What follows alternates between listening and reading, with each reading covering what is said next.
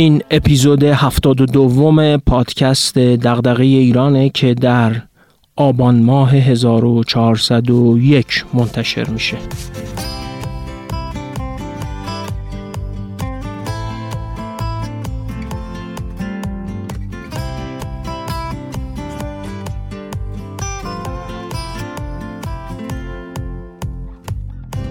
من محمد فاضلی هستم و در این پادکست عمدتا درباره کتاب ها و متونی گفتم که می شده بر اساس اونها ایده هایی درباره توسعه در ایران و مسائل ایران رو یاد گرفت یا بیشتر درباره اونها فکر کرد. اما در اپیزودهایی به گفتگو هم پرداختیم و این یکی از اون اپیزود هاست ما در این اپیزود با دکتر مشتبا لشکر بلوکی صحبت می‌کنیم. مشتبا لشکر بلوکی فارغ التحصیل مهندسی صنایع هست از دانشگاه صنعتی شریف. در همون دانشگاه MBA خونده و بعد در دانشگاه شهید بهشتی تهران مدیریت استراتژیک خونده و دکترا رو در اونجا گرفته. سال هاست که دکتر مشتبا لشکر بلوکی در زمینه مدیریت استراتژیک مشاوره به کسب و کارها و بالاخص بررسی مسائل توسعه در ایران کار کرده. اخیرا همین هفته ای که باهاش صحبت می‌کنیم کتابی از ایشون منتشر شد تحت عنوان استراتژی توسعه ایران با عنوان فرعی چرا ایران عقب ماند و مهمتر از اون چگونه پیشرفت کنیم. یعنی کتاب هم درباره چرایی عقب ماندگی ایرانه و همین که تلاش کرده تا چگونگی پیشرفت ایران رو هم توضیح بده. از کجا شروع کنیم چگونه اقدام کنیم و چگونه جلو بریم. امیدوارم در این شرایط بسیار ناخرسند کننده جامعه ایران. بعد از اینکه بیش از چهل روز هست جامعه درگیر اعتراض خشونت و صحنه های ناخوشایندی از انواعی از ناخرسندی هاست این گفتگوی ما بتونه راهگوشای روزنه هایی باشه به سمت آینده ای مطمئنتر.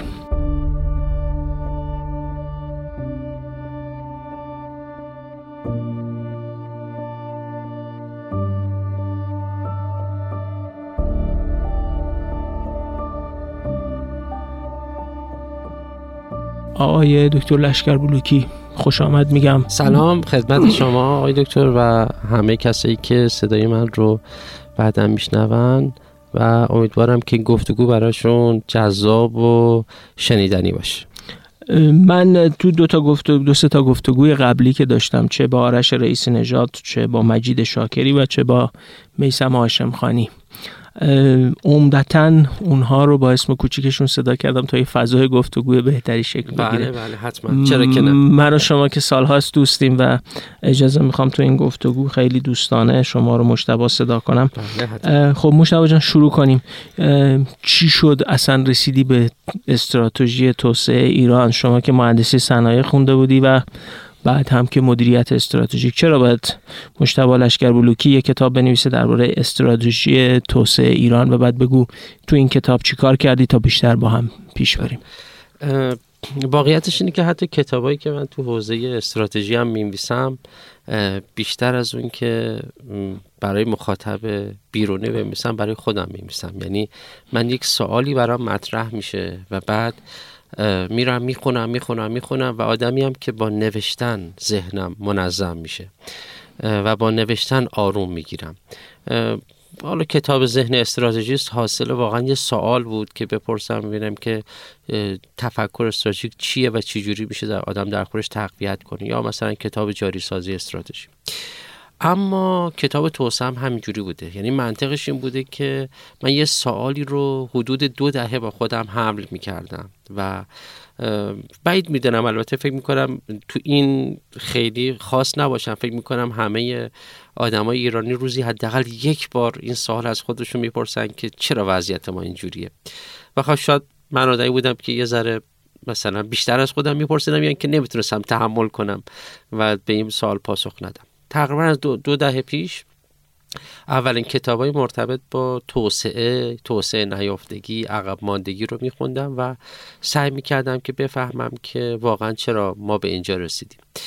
و نکته ای که منو آزار می‌داد این بود که مثلا فرض کن یه کتاب از آقای سریع القلم میخوندم بعد میفهمیدم آقا حرفاش اوکی نسبتا. حالا ممکن یه جاییشو من نفهمم به خاطر کم سوادیم یه جاییش هم قبول نداشته باشم به خاطر اینکه اون حوزه رو تجربه نکردم. ولی یه جاییش که سوادم می‌کشید و تجربه من بود حرفای درستی. بعد کتاب آقای زیبا کلام میخوندیم اونم حرفاش درسته. بعد مطالب شما رو میخوندیم که شما خودت هم دستی بر نوشتن داری تو حوزه توسعه. خب اونام درسته. بعد مطالب آقای فراستخواه رو میخوندیم. ولی نکتهش این بود که حرف آقای فراستخواه حرف شما نبود حرف شما حرف آقای سریع القلم نبود و حرف آقای سریع القلم حرف آقای زیبا کلام نبود و بقیه دوستان. گفتم یه جایی کار ایراد داره. یعنی اینا حرفاشون تک به تک درسته ولی وقتی می‌ذاریم کنار همدیگه اینا انگار حرفاشون با همدیگه متفاوته. انگار دارن تو سطوح مختلف توی مناظر مختلف تو لایه های مختلف دارن با هم دارن راجع به یک مسئله دارن صحبت می‌کنن. بعضیاشون حرفاشون از جنس ایران معاصره برخیاشون از جنس ایران تاریخیه. برخیشون تو حوزه اقتصادی بیشتر صحبت می‌کنن برخیشون تو حوزه سیاست صحبت می‌کنن. بنابراین گفتم نمیشه که من هی چیزایی مختلف تو ذهن من داشته باشم ولی نتونم جمع بندیش کنم. این آرامش فکری رو باید یه جایی به دست بیارم. بذار اینجا رو یه خلاصه راهنمایی به شنونده بکنم. این سبب شده که کتابت اینجوری شروع بشه. یه طرح مسئله می‌کنی بله. که حالا عنوان جالبی هم داره. سوالی که خوره روح هست همون چیزی که به قول خودت دو ده هست داری با خودت حمل می‌کنی. بعد میای فصل به فصل توی ده فصل شروع می‌کنی ایده های همه اینا رو که خوندی میگی. البته توضیح هم میدی که چرا این افراد رو انتخاب کردی. از دکتر صادق زیبا کلام می‌پرسی چرا ایران عقب ماند و بعد پاسخ میدی. دکتر محمود سریع القلم رو میگی چرا توسعه پیدا نمی کنیم در مورد دکتر رضا داوری اردکانی سوالت اینه چرا در حسرت توسعه هستیم؟ بعد ایده های دکتر اردکانی رو توضیح میدی. بعد میری سراغ چرا غرب پیش رفت و ما عقب ماندیم؟ سراغ کتاب حالا زیاد منتشر شده کازم علمداری. چرا توسعه نمیابی میری سراغ دکتر حسین عظیمی و اونجا پاسخ میدی. چرا ایران مستعد توسعه نیست اصلا؟ و سراغ مرحوم علی رضاقلی و پاسخهاش به تاریخ. از همایون کاتوزیان می‌پرسی که چرا ایران اروپا نشد؟ یعنی در اصل این سوال کاتوزیان رو از نگاه خودش پاسخ میدی. بعد از موضع مقصود فراستخواه می‌پرسی که ما ایرانیان چه مشکلی داریم؟ موضع اونها رو پاسخ میدین. یه تیترش برام خیلی جالب بود. نه فرشتم نه شیطان. یعنی تیترایی هم که انتخاب کردی منو یاد کانالت میندازه. کانال استراتژیست. بله. و خیلی متنای جذاب. و از حالا مارم قابل دونستی فصل دهم بررسی کردی. مانع توسعه یافتگی ایران چیست؟ و نهایتا فصل یازدهمت می‌پردازه به محسن رنانی. و چرا پیش نمی رویم و سعی می‌کنی اینو پاسخ بدین این در اصل بخش اول کتاب تو رو می‌سازه. به عبارتی من اگه بخوام به خواننده یا به, یا به شنوندم بگم که چرا خوبه که کتاب مشتبه لشکر بلوکی رو بخونی اینی که یه راه اینه که بریم همه آثار این آدما رو بخونیم که احتمالا سی چل تا کتاب میشه و چند هزار صفحه. یه راهش هم اینه که بیایم و کتاب مشتبه رو بخونیم. تو ده فصل برامون توضیح میده که این ده تا حالا نظریه پرداز محقق یا هر چیزی که درباره توسعه ایران نوشتن کلا چرا میگن که ما توسعه پیدا نمی کنیم یا پیش نمیریم یا جلو نمیریم؟ خوبش هم اینه که شما می‌تونی چند سطحی ببینی دیگه. یعنی حالا خودت بگی این سه تا سطح رو بهتره. به عبارتی کتاب دو قسمت میشه. قسمت اول بقیه چی گفتن و در قسمت دوم هم که بهتر خودت بگی چی کار کردی با بله. این مواد خامی که این ده تا آدم در اختیارت قرار دادن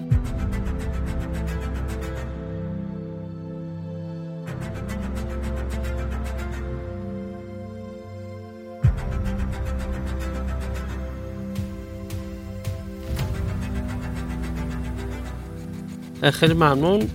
آره تا اینجا خیلی خوب این ده تا رو هم رفتیم. ببین نکتهش این بود که من یه آدمی نیستم که جامعه شناس باشم یا یه مورخ مثلا پس فول تایم نیستم یا یه سیاست شناس نیستم یا یک اقتصاددان نیستم.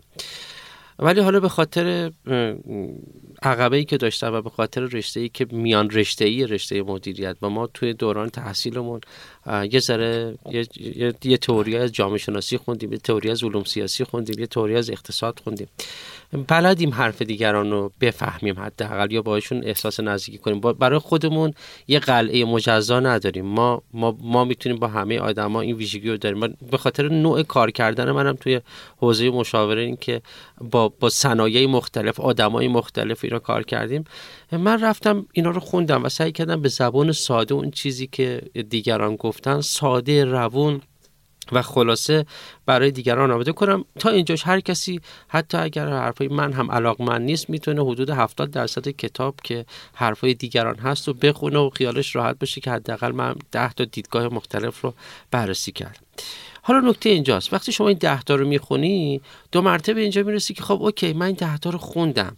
ولی ما موقعی که دور هم جمع میشیم قبل از مثلا که شام بخوریم و اینا تو جمعه خانوادگی مثلا میگیم اینجوریه اونجوریه اونجوریه از زمین و زمان میرانیم بعدش هم میگیم بزرگترین مشکل مملکت اینه و یه مقدار راجع بزرگتر مشکل مملکت اینه. حالا بحث بسته به اقتضا که الان آخرین موضوعی که بهش برخوردیم و اینا چیه.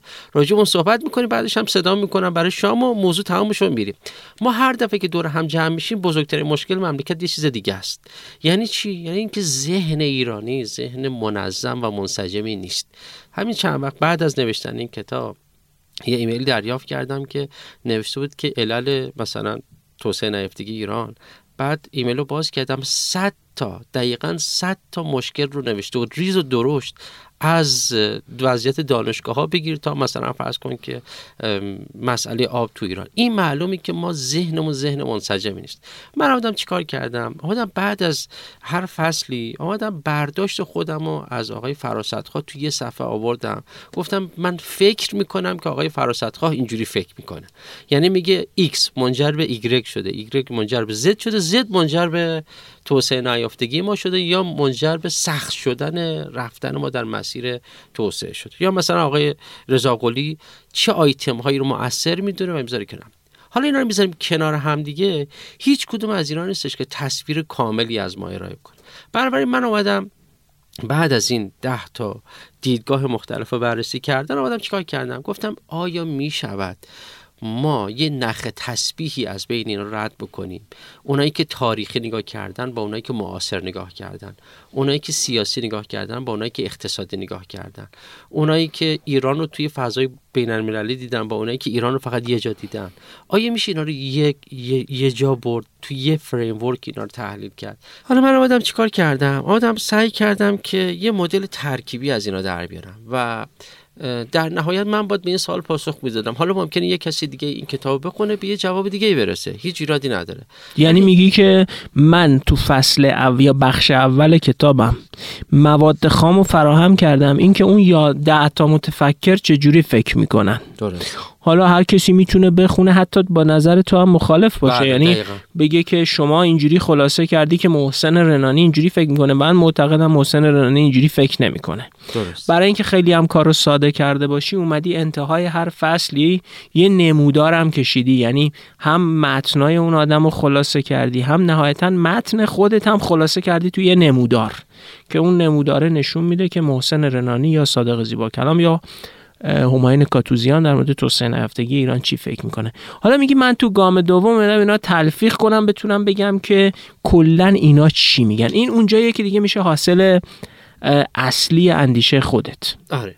اینجا من سعی کردم که اینا رو با هم ترکیب کنم و به یه, یه مدل سه سطحی رسیدم. برای اینکه بگیم آقا چرا واقعا ما به اینجا رسیدیم. چی شد که کار به اینجا کشیده شد؟ حتی همین اعتراضات و وضعیت نابسامان فعلی می‌تونه جوابش رو تو همین مدل هم پیدا کرد. توی سطح اول ما جوابی که می‌تونیم برای توسعه نیافتگی ایران بدیم اینه که دولت یا حکومت توانایی حل مسئله خودش رو از دست داده. نه اینکه صفر شده باشه.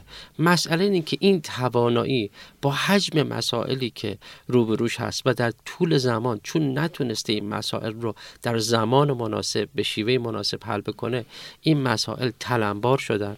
مسائلی که تلمبار میشن تبدیل میشن مسائل بدخیم. مسائل بدخیم که وقتی حل نمیشن تبدیل میشن به بحران.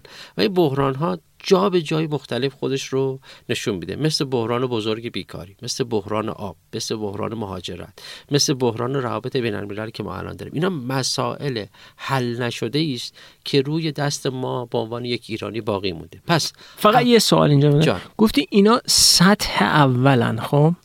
این سطح اول بودن و چون همیشه اول دوم سوم بودن نسبت به یه چیزی دیگه. یعنی وقتی میگی سطح اولا به لحاظ نزدیکیشون به زندگی روزمره مردمن یا به لحاظ نزدیکیشون به اون معلولی هن که رخ میدن. یعنی اگه مثلا فرض کن مردم الان کف خیابونن چهل روز پنجاه روزه و دارن اعتراض می‌کنن. اینو بذاریم حادثه. شما میگی سطح اول یعنی اون متغیرهایی که بیش از همه بله. نزدیکن به این بله حادثه. آره. یا یعنی اصلا این ست لایه که داریم میگیم ست لایه علت معلولیه. لایه اولی که ما می‌تونیم بفهمیم از روی مطالبی که اندیشمندای توسعه راجع به ایران میگن اینکه آقا ما توانایی حل مسئلهمون رو از دست دادیم.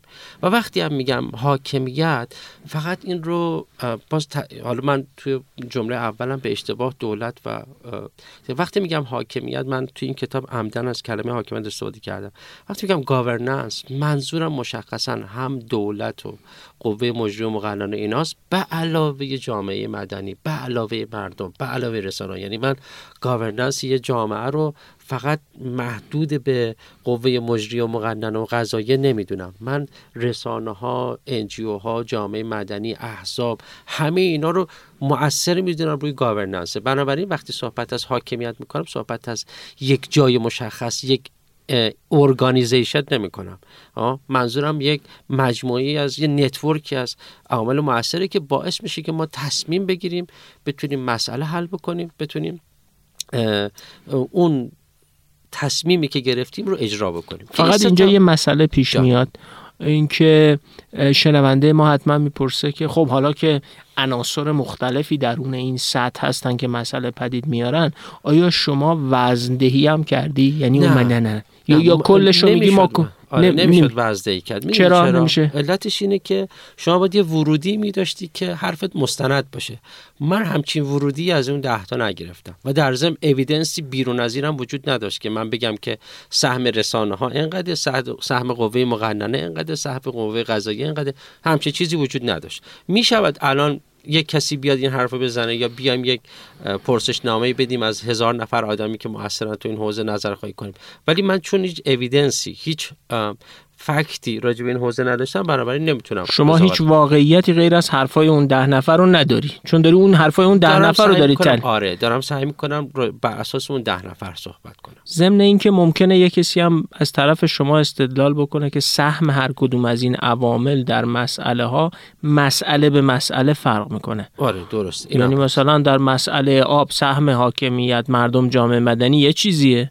ولی وقتی میریم تو مسئله سیاست خارجی دیگه مردم خیلی کم رنگ میشن و حاکمیت بیشتر میشه. بله دقیقا.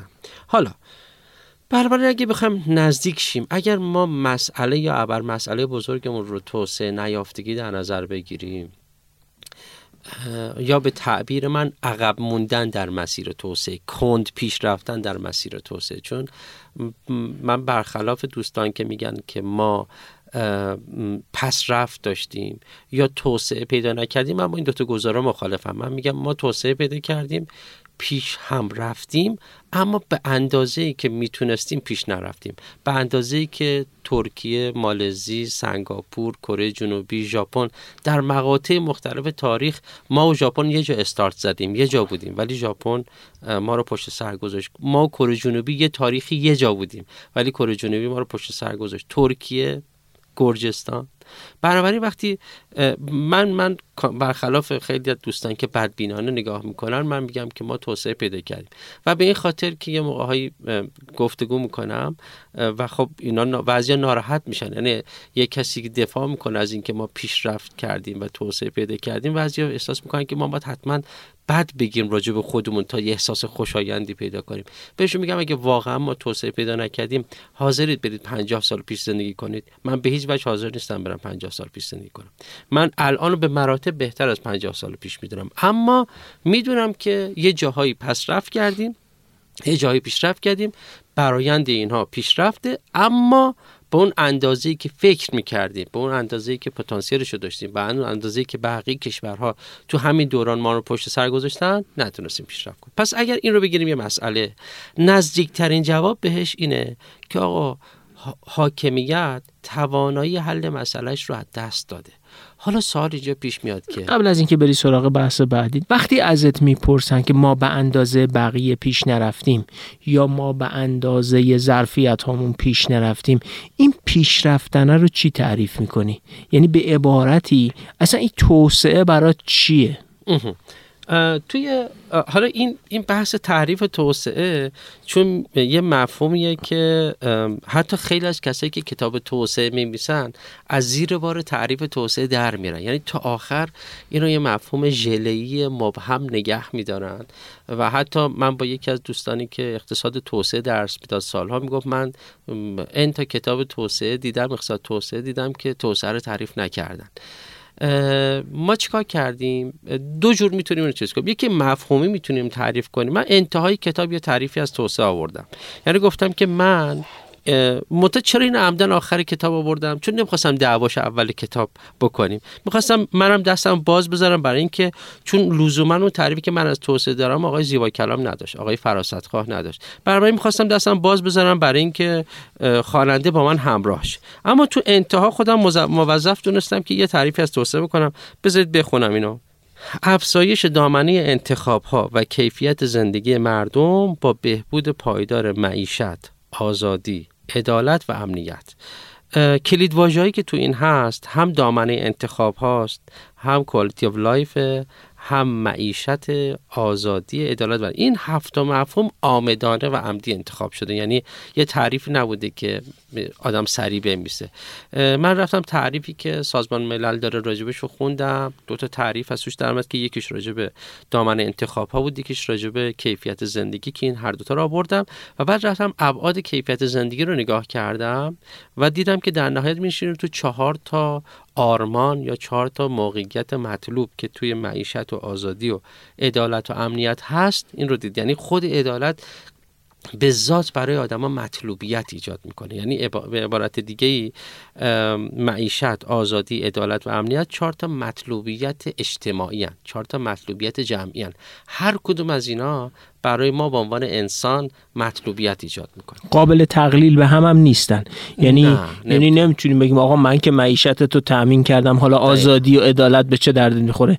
یا بگیم که تو که امنیت داری حالا دنبال آزادی و عدالت برای چی میگردی؟ بله اصلا چارتاش با همه. برای اینکه به تقریب به ذهن مخاطبم بشه نگاه کنید مثلا من توی یه جامعه زندگی می‌کنم که ماهانه ده هزار دلار درآمد دارم.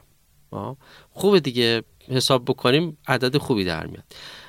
یا اصلا بگیم نه یه عدد ببریم بالاتر اصلا دیگه غیر قابل چیز بشه. من ماهانه سی هزار دلار درآمد داشته باشم. اوکی دیگه دیگه شما چی می‌خواید؟ ولی اگه تو همون جامعه که شما سی هزار دلار درآمد داشته باشید همه 300 هزار دلار درآمد داشته باشن. شما احساس خوشایندی دارید؟ ندارید. معیشتون اوکیه. با سی هزار دلار بدیهیه که معیشتتون اوکیه. آه؟ ولی احساس خوشایندی ندارید. چرا؟ چون احساس عدم عدالت می‌کنید. یعنی شما انگار دارید تلاش می‌کنید به سی هزار تا برسید یه کسی دیگه هم شاید به اندازه شما شاید کمتر از شما تلاش می‌کنه به 300 هزار تا. اینجاست که پس لزوما بهبود معیشت جایگزین عدالت نمیشه. یا اگر که ما هممون در یه جامعه باشیم که از نظر دسترسی وضعیتمون عادلانه باشه اما امنیت نداشته باشیم بنابراین نمیشه عدالت رو جایگزین امنیت دونست. این چهار تا چهار تا مطلوبیت اجتماعی متفاوتن که هر چهار تاش در مجموع مطلوبیت ما رو به عنوان یک انسان تعمین کنه پس من وقتی میگم توسعه منظورم اینه. اما آیا همه نویسنده های محترمی که من ازشون چیز یاد گرفتم همین تعریف رو دارن؟ خیلی هاشون از اول تا آخر کتاب هیچ تعریف دقیقی از توسعه را ندارن این جواب اول من به سال شما. یه جواب دومم هست. یه کاری و پویش فکری توسعه انجام دادی که خب خود شما هم در رونمایی کتابش بودین اگه اشتباه نکنم. بله.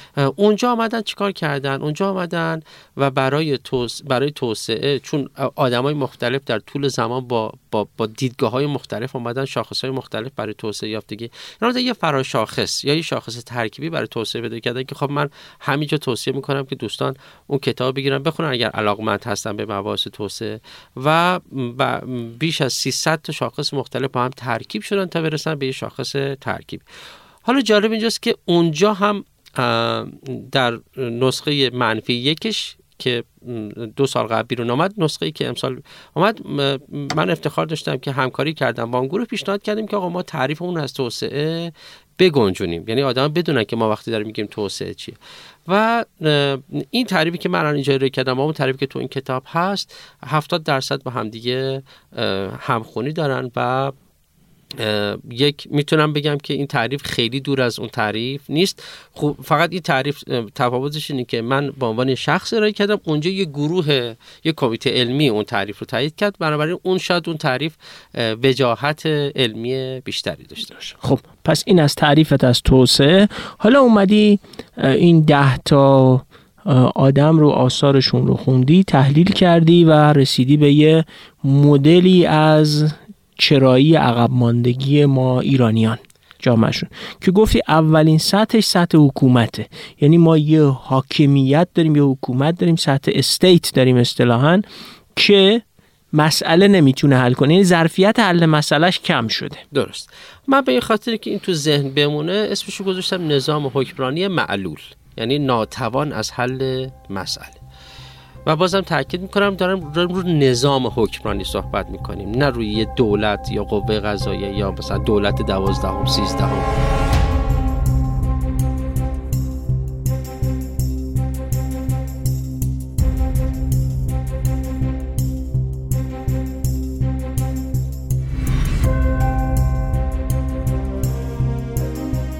خب حالا سوال اینجا پیش میاد که خیلی خوب باشه ما ناتوانیم در حل مسئله. مسئله تورم رو بیش از چهل ساله که نتونستیم حل بکنیم. مسئله اشتغال رو نمی‌تونیم حل بکنیم. مسئله تنظیم رابطه با بین الملل رو نمی‌تونیم حل بکنیم. و هی هم داره تلمبار میشه هی هم داره سختتر میشه و داریم از نفس میافتیم. حالا سوال اینجاست که چرا ما ناتوان شدیم از حل مسئله؟ اینجا برمیگرده به مفهومی که من تونستم جمعبندی کنم دیدگاه های مختلف رو از یک کانسپتی استفاده می‌کنم به نام نهاد. حتما همه مخاطبین شما این کلمه رو شنیدن بعضی از اونا راجبش کتاب خوندن.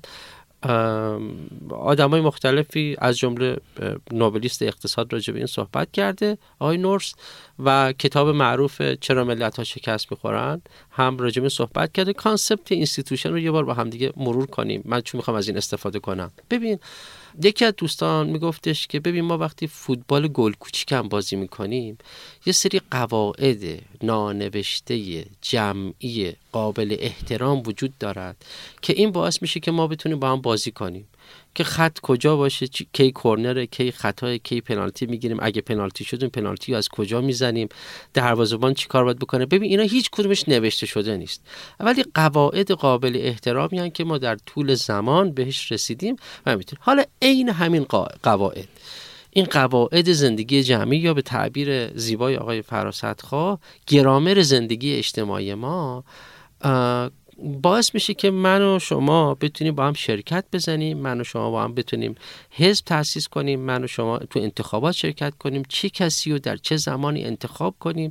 چه کسی اگر انتخاب شد چه قدرتی داره و چقدر می‌تونه اعمال خشونت بکنه؟ چه کسی می‌تونه با چه کسی ازدواج کنه؟ اگر ازدواج کرد مهریه چی میشه؟ اینا همه اینها گرامر زندگی جمعی به اینا میگن اینستیتوشن نهادها سازمان نیستن. البته خودشونو می‌تونن در سازمان هم نشون بدن. حالا جوابی که برای این نظام حکمرانی معلول هست اینه که ما بر اساس معلفه هایی که توی گفته ها و نوشته ها و دیدگاه های آدم های مختلفی که راجب توسعه فکر می‌کنن اینه که ما ترتیبات سیاسی محدود داریم یا نظام سیاسی با دسترسی محدود و بسته و یه نظام یا یه و مناسبات اقتصادی معیوب یا به عبارت دیگه نهاد اقتصادی غیر فراگیر که آقای عجم رو میگه به عبارت دیگه یعنی چی؟ یعنی که در طول این سالیان بلندی که پشت سر این تاریخ ما وجود داره بخش اقتصادی بزرگ مستقل از دولت نتونسته شکل بگیره. وقتی این نتونه شکل بگیره اون نظام حکمرانی ما معلول از حل مسئله. ببین مسائلی که تو کشور ما با وجود میاد فقط دولت نیست که حل می‌کنه. بازار و دولتی که با هم حل می‌کنن. وقتی بازار شکل نمی‌گیرد وقتی که قد بخش خصوصی کوتاه میماند وقتی که انباشت سرمایه امکان شکلگیری واسش وجود نداره وقتی که دسترسی به فرصتهای اقتصادی برابر نیست ما با یک نظام اقتصادی معیوب روبرو هستیم. این نظام اقتصادی معیوب.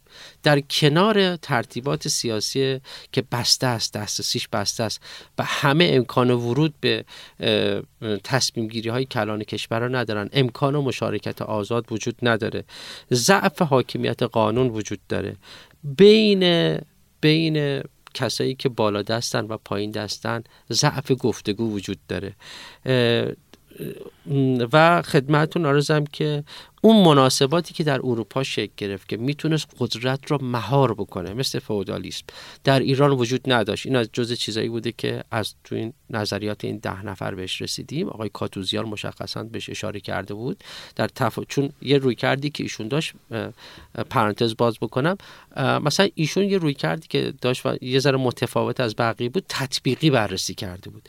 یعنی چه چیزی در اروپا وجود داشت که در ایران وجود نداشت و از روی این تطبیقه فهمیده بود که یه معلفه های انگار در ایران قایبه یا یه معلفه در ایران هست مثل کمبود آب مثل پراکندگی که در اروپا وجود نداره. از روی تطبیقه به اینا رسید. بنابراین پس ما چرا رسیدیم به نظام حکمرانی معلول؟ جوابش اینه که ما مناسبات اقتصادی معیوب داریم و ترتیبات سیاسی محدود. حالا سوال اینجاست. یه کسی ممکنه بپرسه که آقا قبول. ما توی مسائل اقتصادی فرصت برابر برای همه برای فعالیت اقتصادی وجود ندارد. بخش خصوصی قدرتمند شکل نگرفته است. انباشت سرمایه به خوبی در جامعه اتفاق نیفتاده است. بین بالادستی ها و پایین دستی ها ضعف گفتگو وجود داره امکان و مشارکت آزاد. قبول. سوال اینه که چرا همچی چیزی اتفاق افتاد؟ چرا در بقیه کشورها تونستن ترتیبات سیاسی باز ایجاد بکنن؟ و چرا تونستن که مناسبت اقتصادی مناسب داشته باشن؟ یعنی به عبارت دیگه چرا ما در ایران نهاد سیاست و اقتصاد کش کار کرده اما در ایران بخشی در ایران کش کار کرده اما در برخی از کشورها این داره کارکرد مناسب خودش رو ایفا می‌کنه؟ خب برای که من بتونم به این سوال پاسخ بدم رفتم سراغ بقیه نکاتی که از جیاد گرفته بودم و به این جنبندی رسیدم که ما آه اینم بگم ببخشید حالا قبل از اینکه چیز کنم کنار این تو تعاریفی که از نهاد میشه خیلی تنه به تنه فرهنگ می‌زنه. یعنی یه موقع های ما تعاریفی از نهاد می‌خونیم که انگار داریم انگار داریم راجع به فرهنگ صحبت می‌کنیم. چون نهاد هم داره میگه قواعد زندگی جمعی فرهنگ هم به, به, به تعبیری می‌تونه این باشه. بنابراین اگر من بخوام کنار دو تا چیزی که نسبتا شناخته شده هستن یعنی نهاد با عینک سیاست نهاد با عینک اقتصاد. یه نهاد با عینک فرهنگ هم اضافه بکنم. ما اونجا رسیدیم که ما یه مختصات فرهنگی نامطلوب هم داریم. البته می‌دونم چون کار شما رو گوش میدم و می‌خونم اینا می‌دونم که تو با این تیکه شاید موافق نباشی. ولی حداقل من نظر خودم میگم. به ما توی من شاید بیش از 80 تا صفت نامطلوب راجع به ایرانیا توی کتاب های مختلف از کتاب جمالزاده خلقیات ما ایرانیان تا این اواخر خوندم. و هنوزم که هنوزه یه موقعهایی مردم علاقمند هستن که ماها یعنی مردم نگیم ما ما علاقمند هستیم که یه ذره به خودمون بدی را هم بگیم. یه مقاله آقای دکتر سرزعیمی نوشته بود که می‌گفت ما روی مازوخیستی داریم دوست داریم خودمون راجع به خودمون بد بگیم و اینا بیرا هم نیست. حالا من معتقد نیستم که ما عین اون 80 ویژگی رو داریم.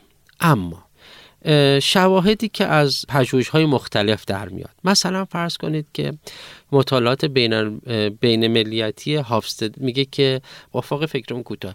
همین رو شواهد آماری میگه. در مقایسه مثلا با کشوری مثلا مثل ژاپن. یا یا شکاف قدرت مثلا تو ایران بالاست در برابر مثلا جوابی مثل مثلا جواب آمریکایی. یا مثلا تو ارزش ها و نگرش های ایرانیان ما یه سری من اون چیزایی که ما تقریبا یا به تجربه برام عینیت پیدا کرده بود. یعنی دیگه نمی‌تونستم انکارش بکنم. یا چیزایی که توی پژوهش ها و اینا بود. از اون 80 تا یه چند تا رو انتخاب کردم. گفتم ببین نمیشه واقعا ما راجع به ایرانی ها صحبت کنیم ولی راجع به این خصلت های بعدی صحبت نکنیم. در این حال که ما خصلت های خوبی هم داریم. یعنی من اتفاقا جزو اون آدمیم که ما به ازای هر یه خصلت بعدی داریم یه خصلت خوبی هم داریم.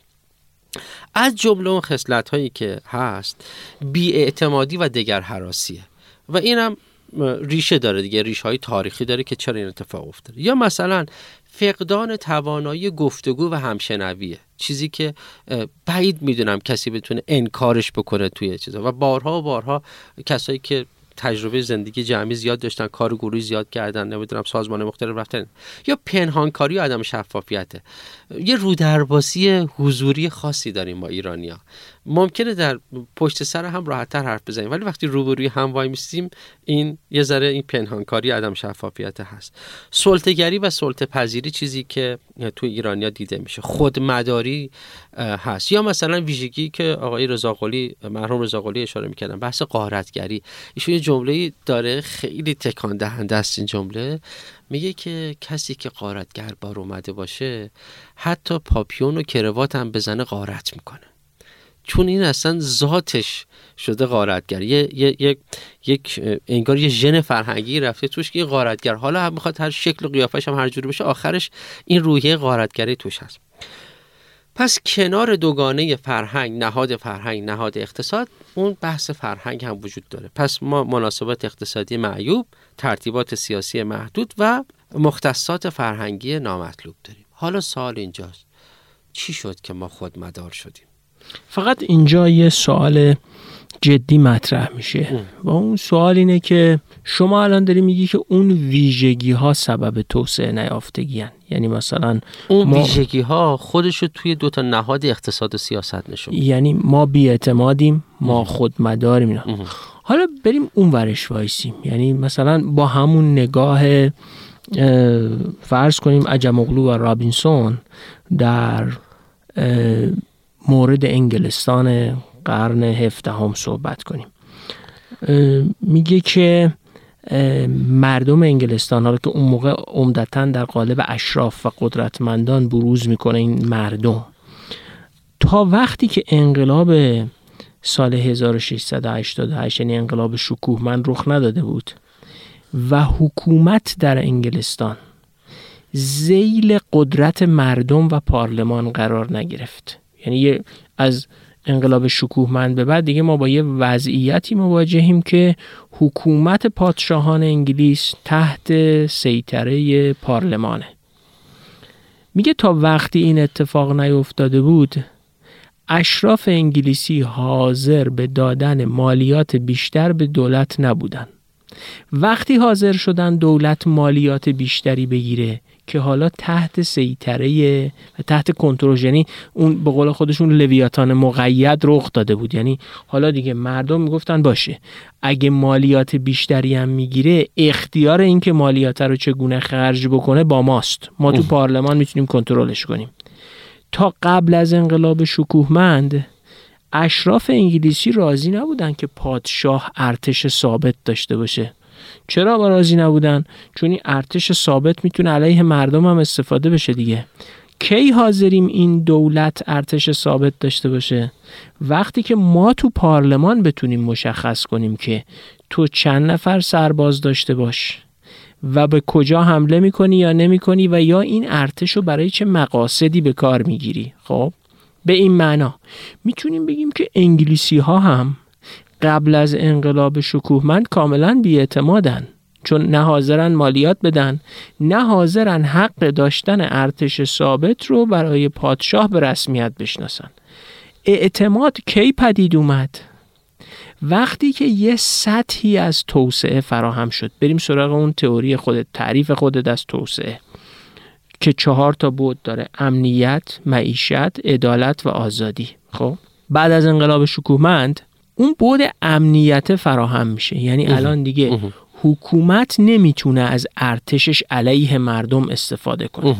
و یه سطحی از عدالت هم فراهم میشه. چون یه سری دادگاه مستقل شکل می‌گیرن که در اون دادگاه ها مردم تقریبا عادلانه به دعاویشون رسیدگی میشه. حالا که دو تا عنصر توسعه تو تعریف خودت رخ داده یعنی عدالت و امنیت.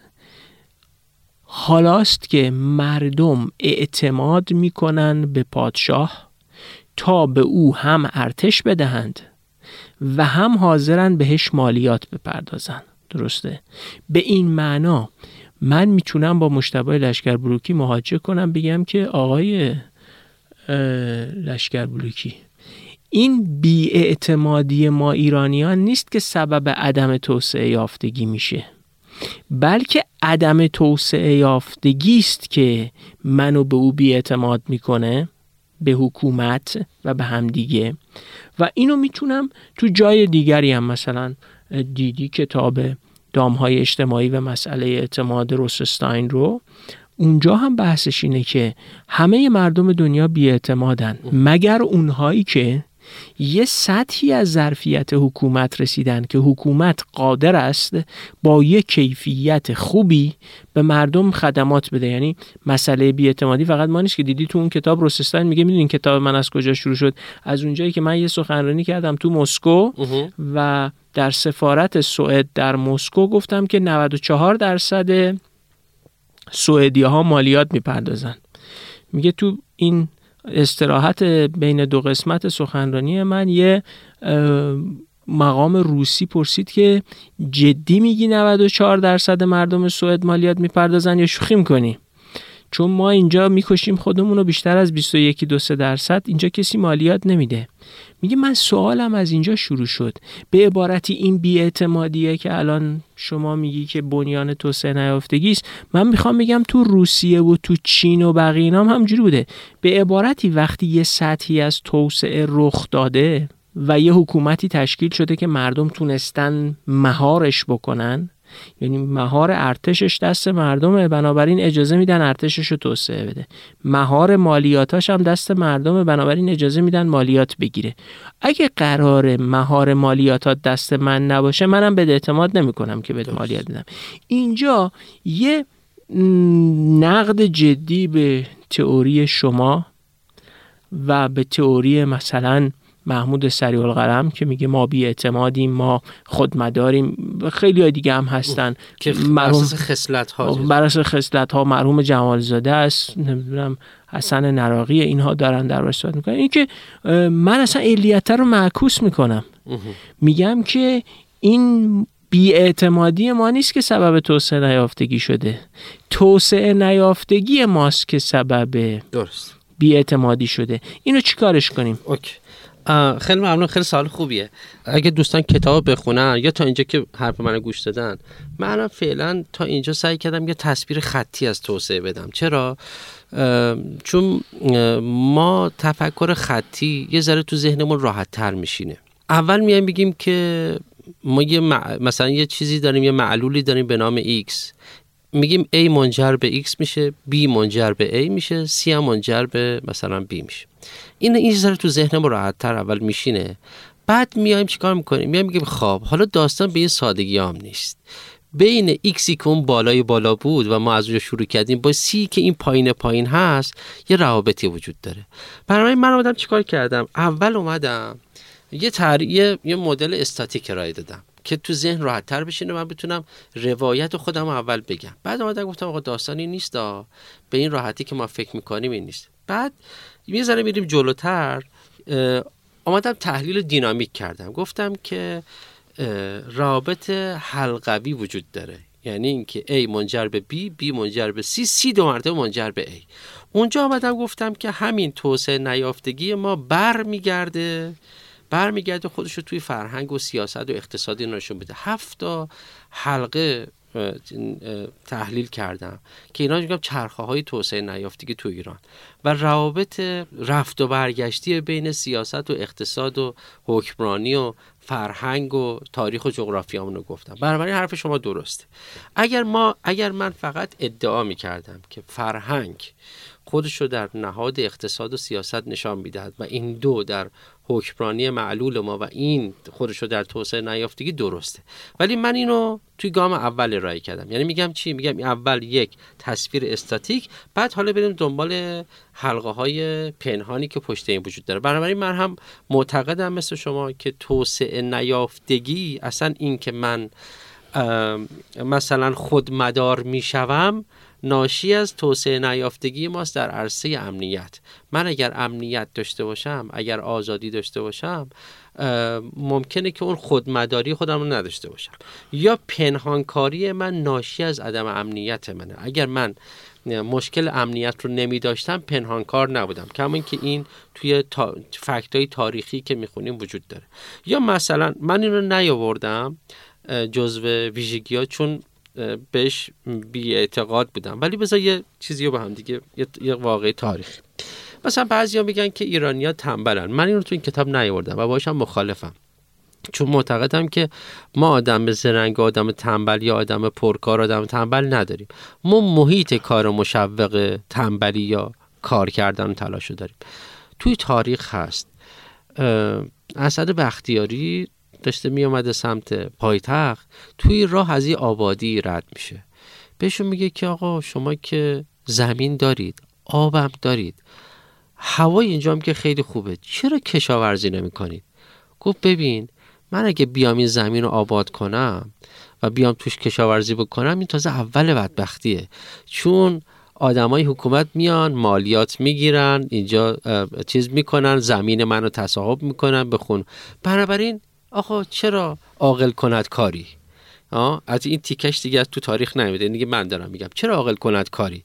یعنی اتفاقا برای اینکه من تو سیف سایت باشم بهتره که کاری نکنم. پس توسعه نیافتگی من در عرصه عدالت، امنیت، آزادی و معیشت منجر به این می شود که من یک رفتاری رو انتخاب کنم. که این رفتار میشه چی؟ اینکه کاری نکنم. حالا اگر اون اون شرایط باقی بمونه این رفتار تکرار میشه. که این جهانی هم هست. آره. اتفاقا عجم اغلود و رابینسون تو همین چرا ملت ها شکست می‌خورن میگه یه رودخونه بود در آفریقا دو طرف رودخونه دو جور نظام مالکیت متفاوت داشت. یه طرفش حساب کتاب داشت زمینا ارز و طولش مشخص بود و یه نوع حسابداری داشت که اینا چقدر کشت می‌کنن. اون طرفش اصلا کلا هیچی نبود. یعنی هیچی ثبت نمی‌کردن. یه نظام ثبت دارایی ها و اینا پدید نیامده بود. وقتی انسان شناسا بررسی می‌کنن می‌بینن این ور که ثبت دارایی و حساب کتاب و اینا مشخص بود چون این سیستم حکومتی خودسر و خودمدار نبود و همینجوری نمی‌رفت مالیات بگیره قارت کنه. اون ور رودخونه همه اینا برقرار نبود و یک نوع بینظمی و ناامنی وجود داشت. مردم برای اینکه مانع از این بشن که کلا حکومتی ها سر در بیارن که اینا چی میکارن. چقدر محصول برداشت می‌کنن. اصلا درآمدشون چقدره هیچی رو نه ثبت می‌کردن نه زبان خاصی پدید آورده بودن. و در یک بینظمی سیر می‌کردن که خودشون حالا غیر رسمی میفهمیدن چیکار می‌کردن. ولی وقتی ثبت نکنین حکومت هم نمی‌تونه تشخیص بده کی چقدر مال داره و چقدر مثلا کشت می‌کنه. به عبارتی اون چیزی که داری میگی بعدم چون من می‌خوام میگم که از همینجا نتیجه بگیرم. بعضی وقتا میگم ما عقب موندیم چون ما ایرانی ها اینجوریم. خب؟ من می‌خوام بگم یه جور دیگه به داستان نگاه کنیم. همه بشریت همین جوریه یعنی همه جای دنیا وقتی ناامنی باشه آدما پنهانکار میشن. و همه جای دنیا وقتی نهادها تنظیم کننده رابطه حکومت و مردم نباشن مردم یا تنبل میشن یا پنهانکار میشن. بنابراین وقتی اینا ویژگی خاص ما ایرانیان نیستن. خب حالا وقتی یه, ذره ببین من, من معتقدم که ویژگی ذاتی ما نیستن. ولی نمیگم ویژگی خاص ما یعنی من میگم که اگر یه شرایطی برای سالیان طولانی ادامه پیدا بکنه. یه شرایط بهتری. خب، یا یه شرایط بدتری مثل جنگ مثل کم آبی مثل اینکه تو نمی‌تونی سازوکار دفاعی امنیتی مستحکم برای قبایل کوچولو کوچولو درست کنی. اگر یه جا متمرکز بودی یه قلعه بزرگ دور شهرت میکشیدی امنیت داشتی. ولی وقتی کوچولو کوچولو هستی نمی‌تونی سیستم امنیتی درست حسابی. وقتی این شرایط در طول زمان بیش از 100 سال 200 سال 300 سال. به عبارت دیگه 4 5 نسل. وقتی ادامه پیدا می‌کنه نمیگم نمیگم که پنهان کاری ویژگی ذاتی شماست. ولی بر اثر شرایط در ما ایجاد شده. آها آره ایجاد شده. و و احتمالا به تعبیر سعدی سعدی به روزگاران مهری نشسته بر دل بیرون نمی‌توان کرد الا به روزگاران. من معتقدم یه سری چیزها چند نسل طول می‌کشه به وجود بیاد؟ احتمالا هم چند نسل طول می‌کشه از بین بره. ولی هیچ ایرادی نداره. میگن بهترین زمان کاشت درخت 15 سال پیش بود. حالا که نتونستی امروز بکار. درسته. شرایط به گونه پیش رفته که من و شما امروز به نسبت آدمایی که توی آلمان هستن پنهان کارتریم ویژگی ذاتی ما نیست. ولی قبول کنیم الان اجالتا جز خسائل ما هست. ما یه ذره خودمدارتر از مثلا آدمایی هستیم که احتمالا تو مالزی ولی احتمالا اگه اون مالزیام تو همین شرایط ما بودن مثل ما بودن. پس ویژگی ذاتی یعنی اینجوری نیستش که مثلا ما بگیم ایرانی آی کیوشون بالاست نمی‌دونم خودمدارن پنهانکارن. ایرانیا تو ذات اصلا همچه چیزی نیست. تو این کتابم تصریح شده. ویژگی ذاتی نیست. کما اینکه مثلا حالا بذارید راجع به تغییر فرهنگی صحبت کنیم. من موقعی که دنیا آمدم پدرم کمربند ایمنی نمیبست. خودم هم که نشستم پشت رول کمربند ایمنی نبستم. چون ندیده بودم اینا بعد بنابراین این ادامه پیدا می‌کنه. آره این به این معنی این که کمربند نبستن جزو ویژگی ذاتی ما ایرانیانه. نه. ولی جزو ویژگی ها هست. حالا اگر یه زمانی نیروی انتظامی و پلیس بیاد اینو چیز کنه قانون کنه و اجبار و الزام و زمانت اجرایی هم روش وجود داشته باشه. من ممکنه از روی اجبار نه از روی نه از چیزی که از درونم بر بخیزه این کار انجام بدم. احتمالا در نسل من این نهادینه نخواهد شد این فرهنگ نخواهد شد. اما بچه ای من که میشینه و همیشه می‌بینی که من وقتی میشینم این کرونده می‌کشم و می‌ذارم و محکمش بکنم بعد رانندگی رو شروع می‌کنم می‌فهمی که بدون اینکه من بهش آموزش بدم بدون اینکه اجباری باشه بدون اینکه حتی بدون که پلیس اینو جریمه می‌کنه اون هم این کار می‌کنه و نسل بعد از اون دیگه این میشه ضمن اینکه هزینه فایدهش هم هست دیگه. یعنی شما تصورت اینه که فایده این کار در مقابل هزینهش خیلی ناچیزه آره. یعنی هزینهش این که یه ثانیه طول می‌کشه بکشم اینو قفلش بکنم یه ذره هم حالا ممکنم کمربندهای قدیمی کمربندهای جدید که مانع حرکتی هم برای آره. راننده و سرنشین ایجاد نمی‌کنه اما فایدهش اینه که در هر تصادفی احتمال مرگم خیلی کمتره و جریمه هم که نمیشم. تازه به هم میگن آدم با فرهنگ و با کلاس و با شعوری هم هست. بنابراین تحلیل هزینه فایده هم داره. به این مبنا میگی که اگه در یک طول تاریخی در چند نسل ما هم یه شرایط دیگری رو تجربه کنیم. و به لحاظ هزینه فایده هم به صرف باشه که ویژگی ها رو تغییر بدیم اینا تغییر می‌کنه. این همون چرخه برگشت دیگه. یعنی اگه حکمرانیمون با کیفیت بشه که ما امنیتمون برقرار بشه احساس ناامنی نکنیم. اگر که معیشتمون تأمین باشه و دیگه احساس ناامنی معیشتی نکنیم. اگه یه عدالت و آزادی وجود داشته باشه که ما احساس کنیم داریم زندگی متفاوتی تجربه می‌کنیم این خصایص ما ایرانیان هم که ذاتیمون نیست تغییر می‌کنه. به این معنا تئوری چند سطحیه دیگه. یا این تلفیق تئوریکت داره رابطه برگشتی یا حلقوی تاثیر حکمرانی بر من کاملا داینامیک فردی رو توضیح میده. من کاملا داینامیک رو علتش هم جدای از واقعیت های اجتماعی اینه که خب ما چون مهندسی صنایع یه شیش واحد تحلیل سیستم های دینامیکی میگذرانیم و اینقدر اونجا این حلقه های رفت و برگشتی رو می‌خونیم و تمرین می‌کنیم و شبیه, ساز...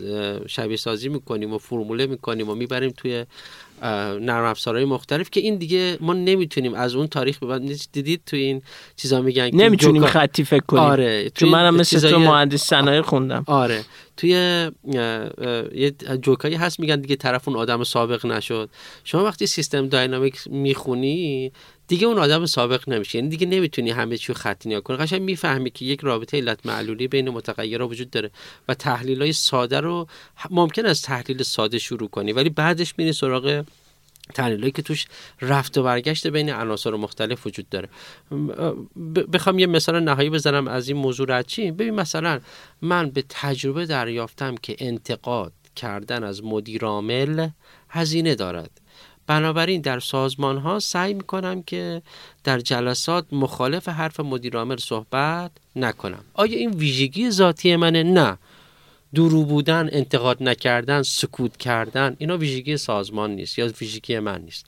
ولی اگر که یه مدیر عاملی بیاد و فضا رو باز بذاره برای انتقاد یک مدیر عامل دو مدیر عامل پنج سال که بگذره فرهنگ سازمان عوض میشه.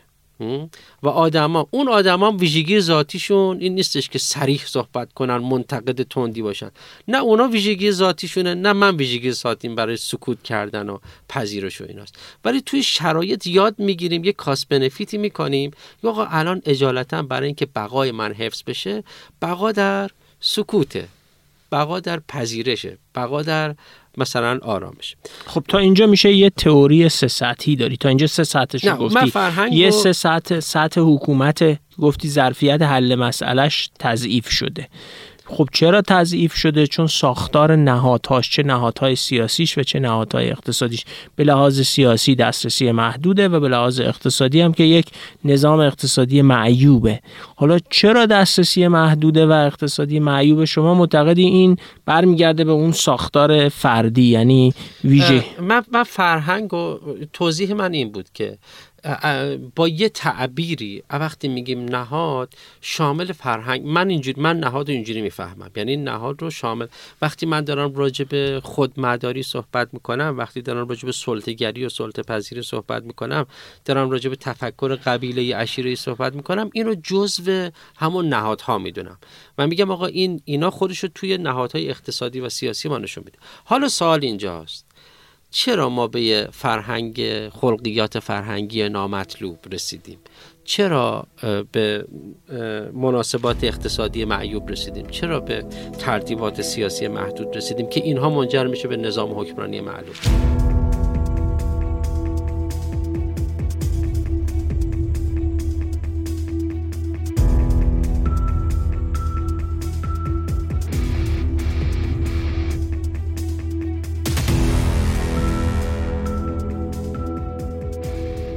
جوابی که من از روی مطالبی که تا الان خوندم بهش و به خاطر همین هم بازم تاکید می‌کنم به دوستانی که دارن اینو گوش می‌کنم توی کتاب نوشتم دیگه گفتم که آقا این من به این جنبندی رسیدم که نمیشه نظریه داد راجبه خیلی سخت کلمه نظریه رو برای موضوعی بکار نه در مورد خودم که اصلا اینجا در مورد بقیه هم همینطور.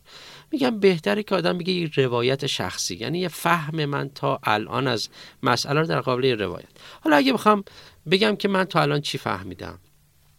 که این فرهنگ و اقتصاد و سیاست ما دو تا چیز رو توش مؤثر می‌دونم. یکیش جغرافیای ماست.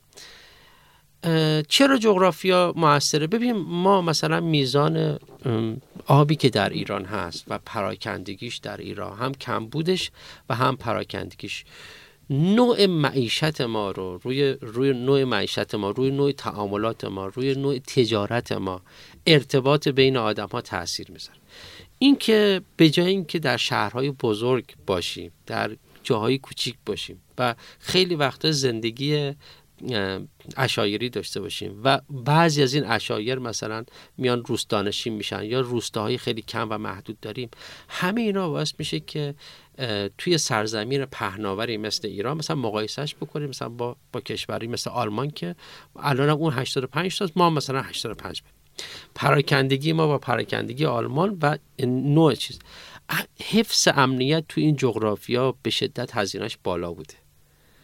و امکانی نداشته که ما بتونیم امنیت بنابراین مسئله امنیت مسئله آب مسئله عدم ارتباط بین اینا به خاطر کویر و کوهستان هایی که بین آدم های مختلف توی ناحیه جغرافی وجود داشته. و از اون بدتر این که شما در چهار راه جغرافیای جهان بودی. به شوخی به دوستان عرض می‌کنم که یه هر کسی از هر جای تاریخ می‌خواسته از هر جای جغرافیا جهان می‌خواسته بره یه جای دیگر رو بگیره اول میومده ایران یه خلاصه با ایران یه چیزی یه حالی به ایران می‌داده بعد می‌رفته جای دیگه. یعنی ما یه جایی بودیم. مثلا حالا ممکنه کسی سوال بکنه بگه آقا این که دلیل نمیشه. کافی شما ایران رو با ژاپن مقایسه کنید. یه کتابی پویش فکری توسعه کار کرده به ژاپن. الان عنوانش خاطرم نیست ولی دوستان برن تو سایتش می‌تونن بخونن. اونجا آمده ایران رو با ژاپن مقایسه کرده و گفته ببین ژاپن موقعیت جغرافیش جایی بوده که اصلا از خیلی از جاها اصلا در معرض چیز نبوده. حمله نبوده حمله نبوده. یعنی مردمش ترس از این نداشتن که آقا از این ور به ما حمله میشه. از اون ور ما حمله مغل رو دو سری دیدیم نمی‌دونم حمله عرب رو دیدیم حمله افغان رو دیدیم. خودمون اگه زور داشتیم رفتیم به هندوستان حمله کردیم. یعنی ما یا داشتیم دفاع می‌کردیم یا داشتیم حمله می‌کردیم. آرش رئیسی نژاد تو همین پادکست وقتی درباره ژئوپلیتیک ایران حرف می‌زنه میگه که ما کشوری هستیم که در سه هزار سال گذشته 440 بار به همون حمله شده. دقیقا. و این, این یه خصیصه. او حتی در مورد توجیه رفتار رهبران سیاسی در ایران. هر کسی می‌خواد باشه به این خصیصه ناامنیه خیلی وزن میده. دقیقا. حالا من یه بار رفت دادم همین حالا این نکته که میگی راجع به جنگ و اینا این رو رفت دادم آمار این جنگ هم در آورده بودم که چه اتفاقاتی افتاده؟ مثلا از زمان مادها تا الان در طول 2720 سال ما 1080 تا جنگ داشتیم.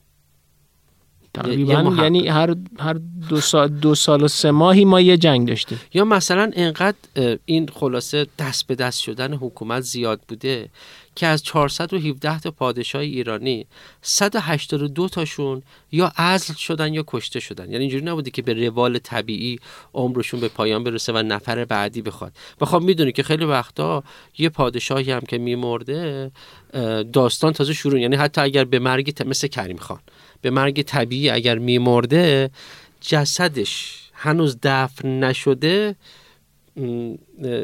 مدعیان پادشاهی بعدی با همدیگه دعوا می‌کردن. حالا احیانا این وسط اگه فرصتی شد جسد پادشاهی قبلی هم یعنی مسئله جانشینی به طور تاریخی در ایران یک مسئله است. پس یکیش بحث جغرافی است که خودشو توی آب امنیت کوهستانی بودن و کویری بودن پراکندگی جغرافیایی نشون میده و البته تو صد سال اخیرم نفت. حالا اینم بگم حالا این خصیصه جغرافیایی کوهستان و اینا رو میگین. تیم مارشال این کتاب آخریش که به فارسی ترجمه شده عنوانش از قدرت جغرافیایی فصل درباره ایران داره. و اتفاقا اونجا یه استدلالش اینه که ایران به دلیل این کوهستان هایی که در شمال و جنوبش داره و به دلیل این کویر مرکزی علل قاعده هیچ دشمن خارجی مایل به اشغال کامل این چیز نیست. یعنی هم گذر از کوهستانهاش سخته و هم جنگیدن در اون کویرهاش. به همین خاطر علا رغم آسیب پذیری به دلیل قرار گرفتن در یک جایگاهی که هر کی هر کجا می‌خواسته بره میومده خلاصه یک به قول تو حالی هم به ما ایرانی ها می‌داده و می‌رفته. ولی حفظ اشغال کردنش هم کار آره دشواری. آره آره ممکنه ما ما اصلا می‌دونید که ما الان این مرز ایران الان تصورمون که در طول تاریخ مرزهای ایران یک اینجوری نبوده. یعنی اگه نگاه بکنی از سه هزار سال پیش تا الان نگاه بکنی هی زیاد شده کم شده زیاد شده کم شده و الان رسیدیم به اینجا. بنابراین اصلا مهم نیست مهم اینه که یه گوشه ای از این سرزمین یه ناامنی توش وجود داره. این تاثیر خودش رو حداقل از طریق خراج و مالیات رو بقیه جاها میذاشته. خب؟ یا از طریق اینکه خلاصه نیروهای نظامی از کشور می‌رفتن اونجا و جاهای دیگه ناامن می‌شده. خب؟ بنابراین حتی اگر من در جایی از بودم که در معرض جنگ نبودم طبعات جنگ دامنگیر من می‌شد. به همین خاطر ما در ایران کلی شهر زیرزمینی داریم. اصلا ما در برخی از مناطقمون توی مثلا برخی از شهرستان ها کوچه ها و خونه ها جوری دیز... کوچه ها جوری دیزاین شده که امکان عبور اسب توش وجود نداره. چون اصولا محله رو جوری دیزاین می‌کردن که امکان چون می‌دونستن که روزی رو حتما به اینا حمله خواهد شد. فقط برای جلوگیری از این حمله جلوگیری از این حمله. یه جوری محله ها رو طراحی می‌کرد طرف نتونه با اسب بیاد بره تو این چیزا. ببین حتی این توی معماری ما اینکه ما شهر زیرزمینی داشتیم اینکه تو خونه ها پستو وجود داشته اینکه تو خونه ها جای مخفی وجود داشته برای نگهداری زنان و دختران که زمانی که مهاجمین حمله می‌کنن حداقل ناموس حفظ بشه. ببین همه اینا به خاطر این چیزا از این مسئله امنیت این مسئله جغرافی است حالا کنار این بحث تاریخ هم هست. یعنی شاید نشه تاریخ و جغرافیا رو از هم دیگه تفکیک کرد ولی منظورم گذشته تاریخی ماست. خب؟ من یه جمله دارم تو این کتاب که مثلا من و شما ممکنه که 50 سال سنمون باشه ولی در اصل 2550 سال سنمونه. همه اون چیزی که 2500 سال گذشته اتفاق افتاده کمابیش در من و شما هست. کمابیش توی حافظه تاریخی ما هست توی ژن فرهنگی ما منتقل شده. ببین توی ما توی کشوری هستیم که 35 بار 35 بار پایتختش عوض شده. توی همین کشور 15 تا قوم مختلف حکم فرما بودن. یعنی یه موقعی دست لور بوده یه موقعی دست ترکمنا بوده یه موقعی دست پارس بوده یه موقعی دست عرب ها بوده. یعنی ببینید و, و هر هر تیمی که می آمد میکوبید سیستم قبلی و از نو میساخت. یعنی بحث این عدم قطعیت هست. تو تاریخ ما همیشه مسئله جانشینی وجود داشته. مثال زدم برای شما. مثلا بحث همین کریم خان. یا یا مثلا حتما شما این بحث برادرکشی و پسرکشی رایج بوده. اصلا جزو ویژگی های حکمرانی بوده انگار در ایران. چرا؟ به این خاطر که همیشه دلنگرانی از این چون قاعده وجود نداشته برای اینکه چه کسی حکم فرما باشه و چه کسی حاکم باشه و تا کی حاکم باشه. حاکم همواره احساس ناامنی کرد. همواره احساس بنابراین حاکمی که همواره احساس ناامنی می‌کنه چیکار می‌کنه؟ هر کسی که احساس کنه روزی می‌تونه پتانسیل ایجاد آلترناتیو بودن رو داشته باشه می‌کشه. تو تاریخ داریم آقا محمد خان قاجار برادرانشو دونه دونه میکش سرشو که می آوردن گریه می‌کرد. و بعد به برادرزادش فوش می‌داد می‌گفت فلان فلان شده من دارم اینا رو به خاطر تو می‌کشم. ببین این این تاریخ واسه ما نمی‌تونیم. ممکنه من و شما تاریخ نخونیم و بعد فکر کنیم که بعد حرفای مثلا خیلی چیز بزنیم. ولی همه این اتفاقاتی که افتاده در من و شما هست حتی اگر ندونیم. این احساس ناامنی این احساس ناامنی این احساس بیاعتمادی این این این فرهنگ قارتگری که هر تیمی میاد تا اونجایی که چون من نمی‌دونم تا کی هستم. پس تا زمانی که هستم تا اونجایی که می‌تونم چیز کنم. این که حالا به تعبیری که آقای کاتوزیان میگه این که حاکم خودش رو مالک جان و مال و ناموس مردم می‌دونست. این که اینا برای من اجالتا تا اختیار ثانوی دست شماست. همه اینا در طول زمان این ویژگی های تاریخی ما و این ویژگی های جغرافیایی ما خودش رو توی فرهنگ نشون میده. به خاطر همین ناامنی به خاطر این جغرافیا کم آبی و امنیت به خاطر بحران مشروعیت و جانشینی به خاطر به تعبیر آقای کاتوزیان شاه خداییه که من و شما امروز من و شما امروز به نسبت آدمایی که تو این سرزمین تو این جغرافیا زندگی نکردن و این تاریخ رو نداشتن و این هیستوری پشتشون داشتن یه ذره نسبت به همدیگه بیاعتماد تریم نسبت به اونایی که تو این این این هیستوری و جغرافیا رو نداشتن. یه ذره تفکرمون بر اساس دیگر حراسیه ما ما آدمای مثلا موقعی که شعاع اعتماد رو بررسی می‌کنیم به خانوادهمون مثلا 80 درصد اعتماد داریم. بعد از خانواده که پاش می‌ذاره میره توی همشهری از خانواده به همشهری یه دفعه 80 درصد سقوط می‌کنه به زیر 10 درصد. حالا می‌تونم اینجوری بگم که ما توسعه نیافته ایم چون نتونستیم همینا رو حل کنیم. یعنی نتونستیم یک کاری بکنیم که یعنی یک نهادهای خلق بکنیم یا یک ساختاری یا یک مدلی از تنظیم رابطه حکومت و مردم رو ارائه بکنیم که یا ایجاد کنیم که در مثلا 100 سال گذشته در 150 سال گذشته یا بعد از سوال عباس میرزا چون جالب من اولین اپیزود این پادکست رو که می‌دادم بیرون با سوال عباس میرزا شروع کردم. اصلا لوگوی صوتی ما سوال عباس میرزا بود بعدا البته تغییرش دادیم. احساس کردم هر دفعه این سوال رو اول اپیزود بپرسیم خیلی تکراری میشه. شما هم تو فصل نتیجه گیرید اتفاقا با سوال عباس میرزا شروع می‌کنید. درست تو هم دنبال اینی که به اون سوال عباس میرزا پاسخ بدی. حالا میشه به این معنا بگیم ما توسعه نیافته ایم چون اصلا نتونستیم یه ساختارهایی ایجاد بکنیم که این بیاعتمادیه رو کاهش بده. احساس ناامنی هم حاکم هم مردم رو کاهش بده. ما نتونستیم یه ساختارهای نهادی درست بکنیم که مسئله جانشینی رو به طور تاریخی دیگه به یک حالت خیلی با ثباتی برسونه و کماکان همواره یک مسئله چالش برانگیز باقی میمونه.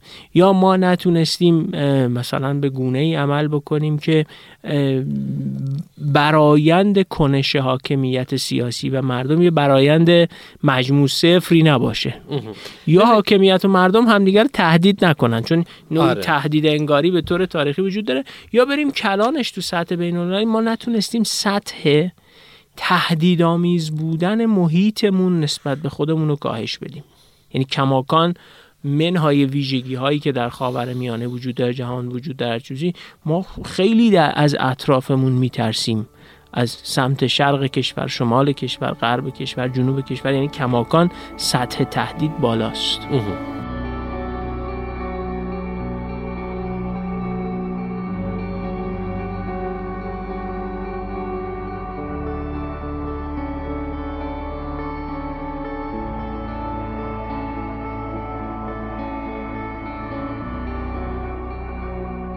ببین اگه بخوایم دینامیک به مسئله نگاه کنیم یعنی اگه بخوایم روابط علت معلولی بین متغیرها رو با همدیگه توی حلقه دینامیکی ببینیم حلقه دینامیکی یه ویژگی که دارن این که نمی‌دونه نقطه شروعش کجاست.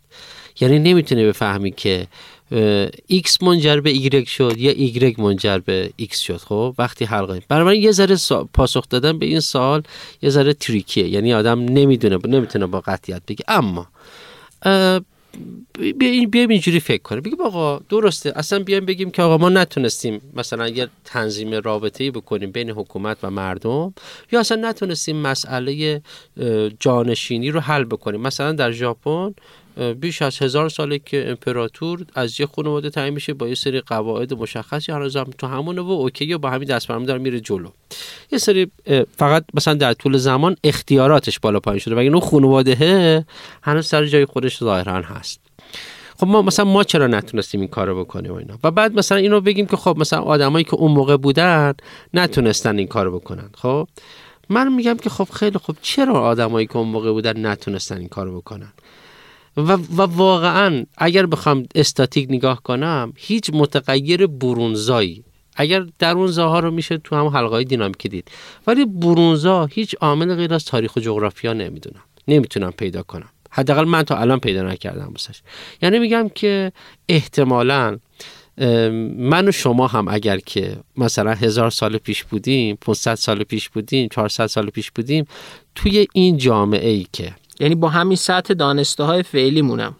حتی به نظر با این سطح دانسته های فعلی خب؟ حتی. یعنی میگی تاریخ و جغرافیا یه ساختار ایجاد می‌کرد که من و شما هم 400 سال پیش اگه داشتیم بنیانگذاری نهادی می‌کردیم خیلی کاری متفاوت از مثلا صفویان نمی‌کردیم. ببین احتمال میده. میگم احتمال 70 درصد نمی‌تونستیم این کارو بکنیم. چرا؟ تو جامعه که بسیار پراکنده است تو جامعه که عادت کرده ایلی قبایلی عشیره ای زندگی کنه تو جامعه که ناامنی توش نهادینه شده تو جامعه ای که اختلافات مذهبی زیاد داره زبانهای متفاوت داره. الان رو نگاه نکنیم هممون به زبان فارسی صحبت بکنیم که زبان رسمیه بعد از یه تاریخ. قبلش این زبانه انقدر فراگیر نبوده و اینجوری نبوده که همه آدما به زبان فارسی صحبت کنن. پس بنابراین ما هممون یک دین نبودیم یک شکل نبودیم یک رنگ نبودیم. لباسامون الان خیلی خیلی به هم نزدیک شده. کمن آدمایی که لباس الان یک کسی تو خیابون لباس سنتی بپوشه ما خوشمون میاد. ها؟ میگیم این لباس کردی تنشه خوشمون میاد. با چون واسمون جالبه. ولی اون موقع اینجوری نبوده. هر کسی لباس خودشو میپوشیده. پس ما نه هم زبان بودیم نه هم شک بودیم نه هم لباس بودیم نه هم عقیده بودیم. بنابراین احتمالا من و شما هم من نافی تاثیر آدم های بزرگ نیستم. ما ما توی مثال های متعددی داریم تو تاریخ که یه وزیر کشاورزی توی عوض میشه و این وزیر کشاورزی تو کتاب نظم زوال سیاسی فکر می‌کنم اومده آقای فکویا وزیر کشاورزی یه دیدگاهی داشته و تو همون نظم نهادی موجود وزارت کشاورزی و مثلا تغییر اساسی توش حتی وزارت کشاورزی آمریکا دیگه. آره. اداره جنگلبانی. اداره جنگل. انگار جنگلداری آمریکا. آره. بنابراین پس می‌خوام بگم که یا مثلا فرض کن آدمای مختلف ولی ببین عباس میرزا آدم توسعه خواهی بوده. ظاهرا آدم خوبی هم بوده. خوشنیت بوده. خوش فکر بوده. توامندم بوده. ولی توی چرخدنده های تاریخ و جغرافیا شکسته شده. بنابراین من میگم آدم های بزرگ روش موثرن ولی اگر دنبال متغیر برونزا میگردیم ریشه های تاریخ جغرافیایش رو میشه تو اینا پیدا کرد خب؟ ولی همچنان از نظر من حالا ما راجب اگر بخوام رد چیم از اون حالا راجب امروز اگه بخوام صحبت کنیم باید بگردیم ببینیم کدوم حلقه ها هست که هنوز داره میچرخه. خب پس بذار تا اینجا رو اینجوری جنبندی کنیم که تو چهار سطح در اصل تاثیرات نهادی و حکمرانی و بازیگران و محیط نهادی و ساختار تاریخی و جغرافیایی و اینا تو توضیح میدی که ما تا الان چرا اینجوری شدیم. درست. خب؟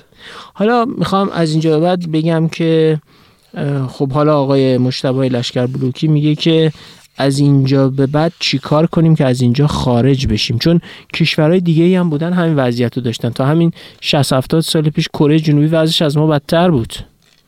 چینیا تا همین 40 سال پیش تا آخر دوران ماو وضعشون خیلی ناجور بود. ویتنامیا تا همین 20 سال پیش هندیا تا 30 سال پیش تا قبل از اصلاحات عصر واجبایی در دهه 90 یه همچین وضعیتی داشتن. آیا ما باید همون چرخه ها رو تکرار کنیم یا نه؟ بالاخره این تلفیق نظری که انجام دادی از حاصل کار ده نفر آدمی که تو این حوزه کار کردن. آخرش چه روزنه ای باز می‌کنه رو به آینده؟ از الان به بعد چیکار کنیم؟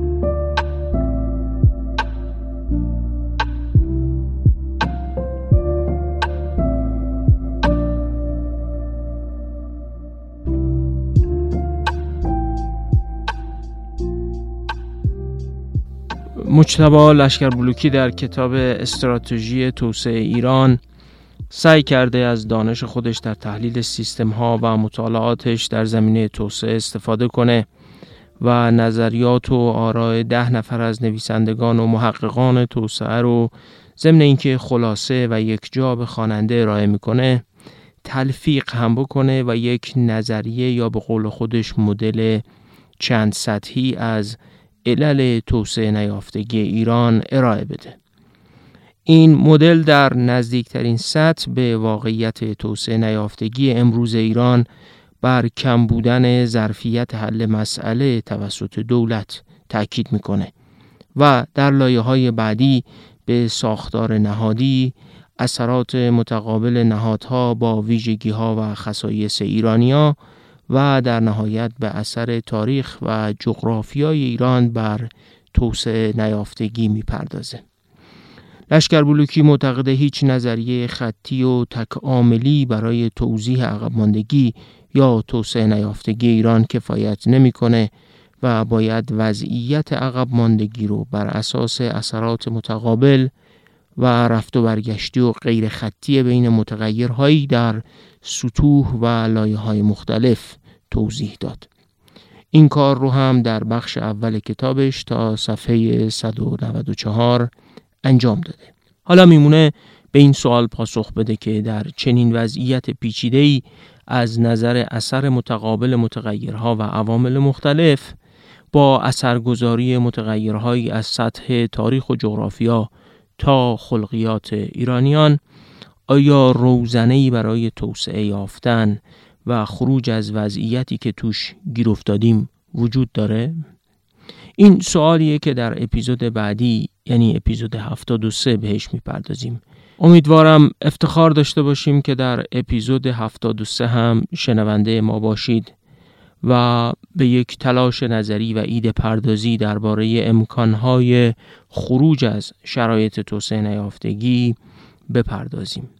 فکر می‌کنم بحث چالش برانگیزی هم هست و موافقان و مخالفانی جدی و سرسخت هم خواهد داشت. خب خیلی ممنون که این اپیزود رو با ما بودید. ممنون که حمایتمون می‌کنید و خیلی بیشتر از گذشته در یک ماه اخیر ما رو برای شنیدن به دیگران معرفی کردید. شاید برای شما هم جالب باشه که به عدد یک میلیون بار شنیده شدن روی اپلیکیشن Castbox رسیدیم.